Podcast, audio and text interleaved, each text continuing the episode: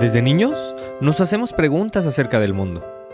Buscar respuestas es parte de nuestra incansable curiosidad como seres humanos. Solo indagando lo que nos va sucediendo a cada momento es como podemos comprender nuestro entorno y el lugar que ocupamos en él. Cuestionar nuestro andar como impulso para crecimiento personal. Soy Roberto Granados, psicoterapeuta y orientador humanista, y te doy la bienvenida a Buscando Respuestas una escala necesaria para este mundo cada día más acelerado y acostumbrado a lo inmediato. El objetivo, que explores tus reacciones, comportamientos y creencias, con la curiosidad suficiente para darle voz a lo que sucede en tu interior. Y así, empezar a encontrar respuestas, las cuales todos andamos buscando. Comenzamos.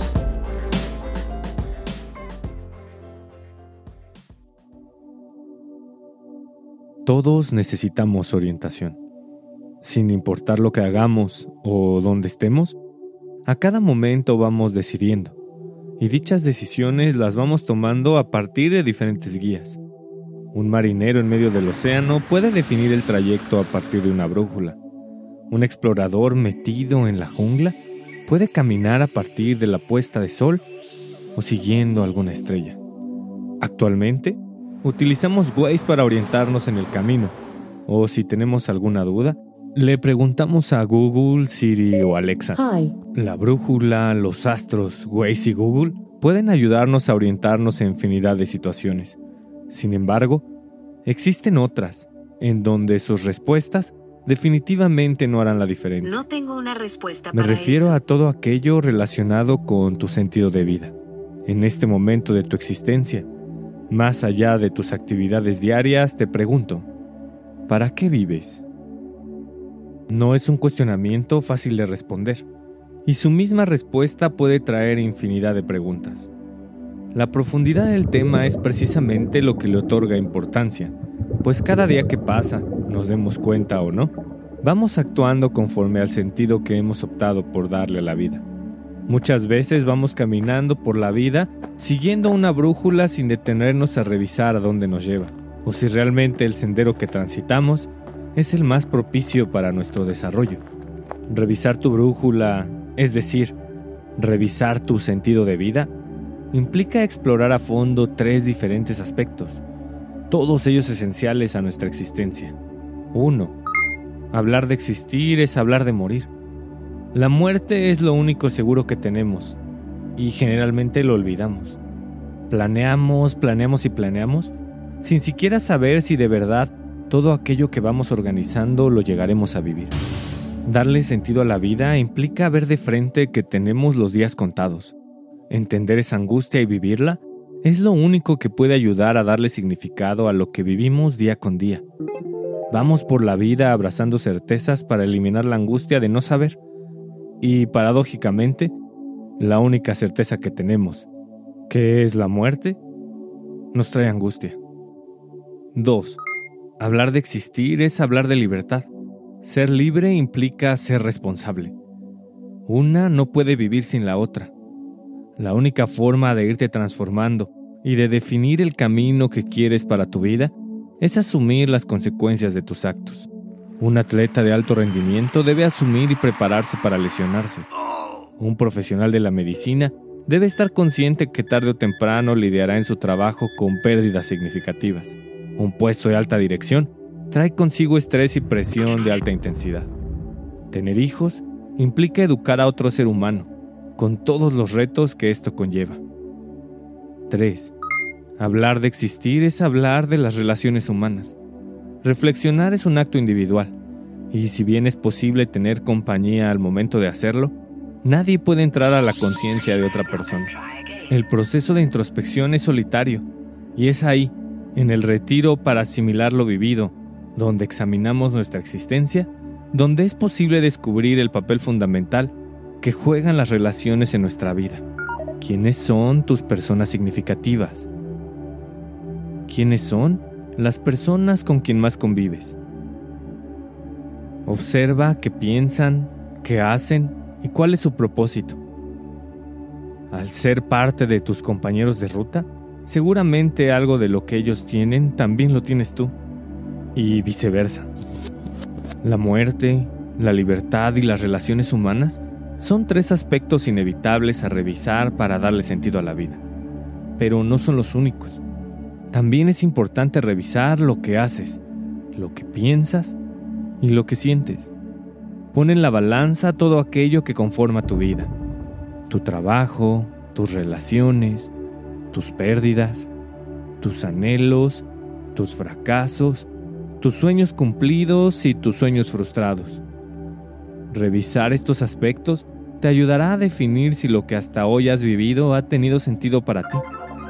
Lo tenga o no, recuerda que en este momento y en todos tienes la posibilidad de hacerle cambios a tu vida, hasta que ya no.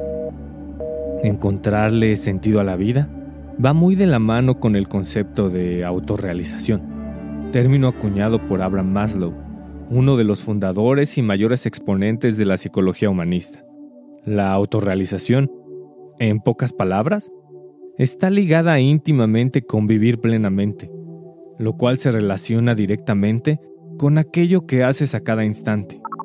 Las personas autorrealizantes suelen dedicar la mayor parte de su tiempo a realizar actividades que son preciadas para ellas y a convivir continuamente con las personas amadas. Para Maslow, existen ocho conductas, que aquí te comparto, las cuales pueden ayudarte en tu camino de autorrealización, que en definitiva te ayudará para encontrarle sentido a tu vida. Primera conducta. Experimenta plena, vívida y personalmente cada situación. Para hacerlo así, es fundamental que olvides tu imagen, te despojes de la máscara y sueltes el autocontrol, abriéndote a cada experiencia, sea placentera o displacentera viviéndola hasta el fondo. Segunda conducta. Elige en conciencia todo el tiempo. Haz que cada una de tus elecciones esté relacionada con traerte beneficios a nivel físico, emocional y espiritual. Hazlo todo el tiempo. Hazlo todos los días. Tercera conducta. Escúchate con atención. Deja de lado las opiniones, las comparaciones y estímulos del exterior y permite que sea tu propia voz la que se manifieste. De esta forma, cada decisión será basada en lo que consideras mejor para ti y no lo que la sociedad dicta que te conviene. Atrévete a ser diferente. Cuarta conducta. Ante la duda, honestidad. No hay acto de mayor responsabilidad que seas honesta. Vivir con este valor trae de la mano la responsabilidad de hacerte cargo de lo que piensas y de lo que sientes. Recuerda también manifestarlo. Manifestar lo que piensas y sientes en el momento en que sucede se llama congruencia, y esta no es completa hasta que logras manifestarte sin dañarte ni dañar a otros.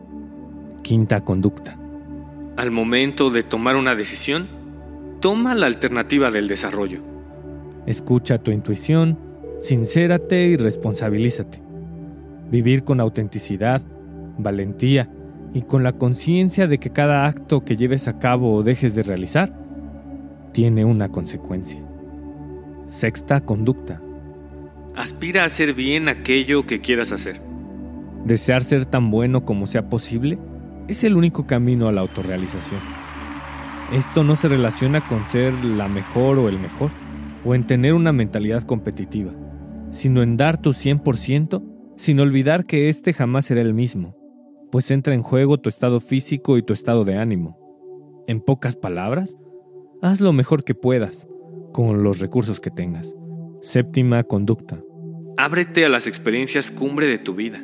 Las experiencias cumbre son aquellas situaciones, aquellos momentos, que marcan un punto de inflexión en tu crecimiento personal, que solo de recordarlos vuelven a estremecerte de alegría, fuerza, agradecimiento satisfacción y orgullo, solo sabiendo quién eres, para qué eres buena, que te gusta, que no. Aceptar lo que es es como puedes acercarte a vivir las experiencias cumbre con mayor apertura y con mayor conciencia. Octava conducta. Encuentra tus defensas. Luego de revisar e identificar qué te gusta, qué te disgusta, hacia dónde te diriges y cuál es tu propósito, es fundamental ponerte atención para descubrir tus defensas, aquellos pensamientos actitudes y acciones que pones en marcha para frenar tu avance. Encuentra tus defensas y descubre el valor para vencerlas.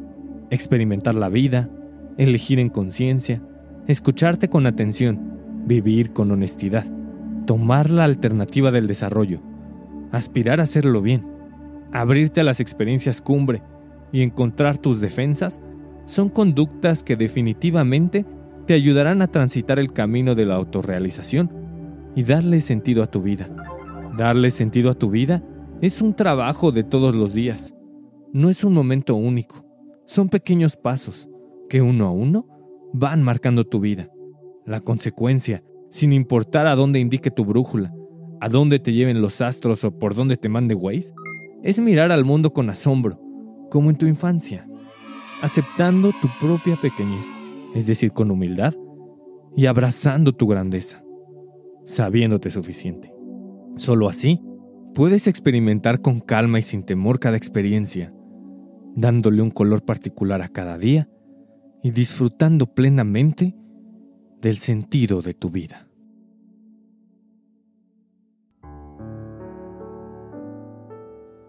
No estamos aquí para ser independientes, ni para ser mejores, ni para permanecer solos o aislados. Estamos aquí para tejer los hilos de la vida con los colores de nuestra propia sustancia, creando juntos la matriz de nuestras relaciones, para dar sentido a la vida, a la historia, al pasado y al futuro, para colaborar con nuestra unidad, presencia y belleza personal, en la creación de nuestro tapiz multicolor como especie. Estamos aquí para recuperar nuestra sensibilidad, desanestesiar nuestros sentidos implicarnos como co-creadores junto al resto de los humanos. Reír, llorar, planear, sufrir, arriesgar, formar y transformar. Formar y transformar, transformándonos. Esa es nuestra única tarea. Un texto de Carmen Vázquez. El fin último de toda existencia es tener la sensación de llevar una vida bien vivida. Algo más que pueda ayudarte a lograrlo es explorar lo que te apasiona. De acuerdo con Soren Kierkegaard, el objetivo de la vida es vivirla de manera apasionada, pues sin pasión, una persona podría olvidar que existe. Escucha tu propia voz, toma responsabilidad, vive con honestidad y abraza tu libertad, todo con el afán de darle sentido a tu vida todos los días. Darle sentido a tu vida implica darle sentido a cada una de tus acciones, de ir poniendo ladrillo a ladrillo con la conciencia de que todos juntos van armando el sendero de tu propia vida. Hemos llegado al final de este episodio, una escala más en este infinito sendero de introspección. Recuerda suscribirte a este podcast. También compártelo, lo cual ayudará a que este vehículo de desarrollo siga en crecimiento y así hagamos de este camino de autoconocimiento uno más concurrido. Para ampliar tus momentos de reflexión y continuar en un proceso constante de crecimiento, sígueme en Instagram. Me encuentras como Roberto Granados Terapeuta. Y finalmente, recuerda siempre, para seguir creciendo, es preciso abrir la puerta de tu corazón, explorar lo que ahí reside y darle voz a tu interior. Es ahí donde están las respuestas. Hasta la próxima.